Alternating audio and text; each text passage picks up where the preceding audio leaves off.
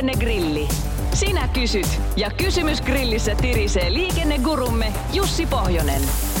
Lähetä oma liikenteeseen liittyvä probleemasi Radionova liikenteessä ohjelmaan osoitteessa radionova.fi tai Whatsappilla plus 358 108 06000. Hello Jussi. Hello, hello, kiitos vaan. Mielenkiintoinen, selkeästi kiristymään päin oleva pakkas iltahan tästä on tulossa. On, ja hyvät luisteluominaisuudet monin paikoin. Toivotaan, että se ei koske autoja. Mutta meillä on täällä kosolti kysymyksiä, joten hypätäänpä suoraan niiden kimppuun. Äsken ääneen luimme Japen Hämeestä esittämän kysymyksen, joka kuului suurin piirtein niin, että kun kääntyy tielle, jos on useampia ajokaistoja samaan suuntaan, niin pitääkö sinne aina kääntyä siten, että ensiksi kääntyy ikään kuin lähimmälle kaistalle ja sitten vasta vaihtelee sinne kaistalle, mitä oikeasti haluaa ajata, vai voiko saman tien tehdä jo sellaisen lopullisen siirtymään sinne päätekaistalle, minne aikoo, aikoo niin kuin suunnata? Lopullinen ratkaisu on mahdollinen, jos näinkin brutaali ilmaisu tässä yhteydessä sallitaan. Eli mm-hmm. nyt viimeisin kokonaisuudistus, mikä tieliikennelakiin tehtiin, 2020 voimaan tulleeseen siis, niin sehän mahdollisti tämän näin, eli omalle kulkusuunnalleen tarkoituksenmukaisemman kaistan valinnan heti siinä välittömästi kääntymisen jälkeen.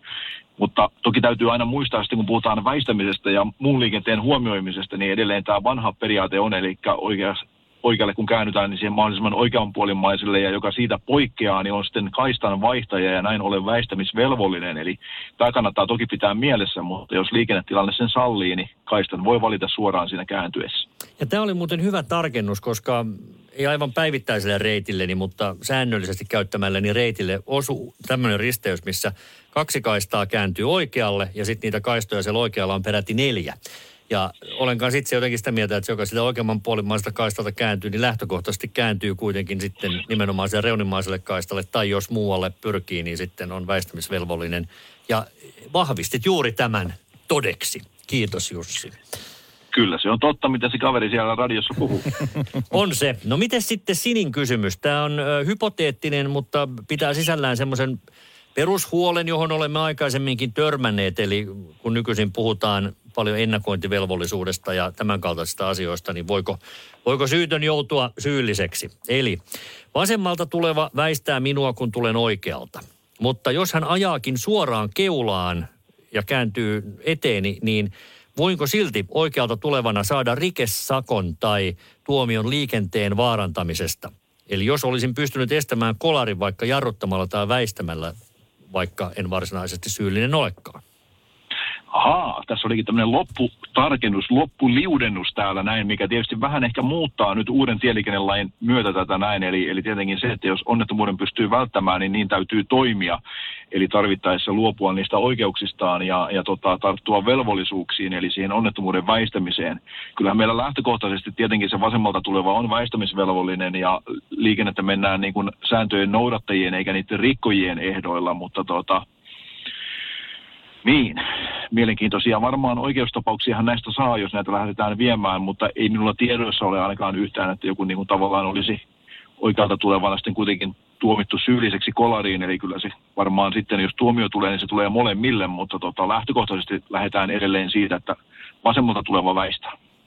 Ja sittenpä kelpo kysymys tiedottomalta Anjalta. Mikä on paras tapa avata kiinni jäätyneet ovet? Olin käyttänyt autoa viimeksi lauantaina ja nyt kun menin kaivamaan sen lumikinoksesta, niin yksikään aukko ei auennut. No varmaan paras ja tehokkain tapa lienee huhtikuu tai sitten lämmitettävä talli, mutta tota, kyllähän tässä tietysti aina riski on, että jos väkisin lähtee runnumaan, niin sieltä saattaa joku tiivisteet revetä tai jotakin muovista kahvaa, etenkin näin pakkaskeleille saattaa haljeta tai rikkoontua. Mutta tuota, anteeksi pieni hetki, joudun väistämään hiihtäjää tässä näin liikun hetken ja vastaan jälkeen loppuun tähän kysymykseen noin. Sitä se ladulla ajaminen teettää. Joo, kyllä, pitäisi olla ilmeisesti huolellisempi. Niin, eli tota, jos ei nyt tämmöistä lämmitettävää tallia ja lämpömahdollisuutta ole, niin kyllähän monet ovat esimerkiksi lämmintä vettä laittaneet muovipussiin ja sillä auton lukkoa lämmittäneet, jos se on sitä lukosta kiinni se aukeaminen, mutta toki edelleen se tiivisteiden repeäminen siellä on, mutta mutta, mutta en oikein parempia konsteja kyllä keksiä enemmän sitä varovaisuutta. Ehkä tämmöinen tietynlainen ennaltaestävyys tietysti voi tulla toimeen, eli jotakin silikonipitoista ainetta voitelee tiivisteisiin ja tällä tavalla pitää ne puhtaana ja estää mahdollisen jäätymisen. Eli, eli tota, konstia on monia, mutta välttämättä kovin hyvää ei ainuttakaan. Meillä on ollut jonkin verran paljon valokeskustelua tämän lähetyksen aikana ja palataanpa siihen. Joo, Meelissalosta Tota, mulla on semmoinen kysymys, että mä ostin itsellä parkkivalot eteen. Mä ostin LED-valot ja mä oon huomannut tässä pakkauksessa, että ne on siniset. Aha. Onko ne, onks ne sitten nyt kuin sakkovalot? Mihin ne niinku kuuluu? Ei, parkkivalot, mitä on sitten kuin kaukovalojen sisällä. Semmoiset. Niin. Että siniset parkkivalot. Uhka vai mahdollisuus? Sanotaan, että hyi, hyi, hyi. Ei taida onnistua nyt kyllä tällainen juttu, että kyllähän tämä perussääntö on aina, että eteenpäin osoittavat valot ovat valkoisia ja taaksepäin osoittavat valot ovat punaisia, jolloin tämmöinen tietynlainen loogisuus säilyy näissä auton valoissa ja siitä ei meidän pidä tinkiä tässäkään tapauksessa.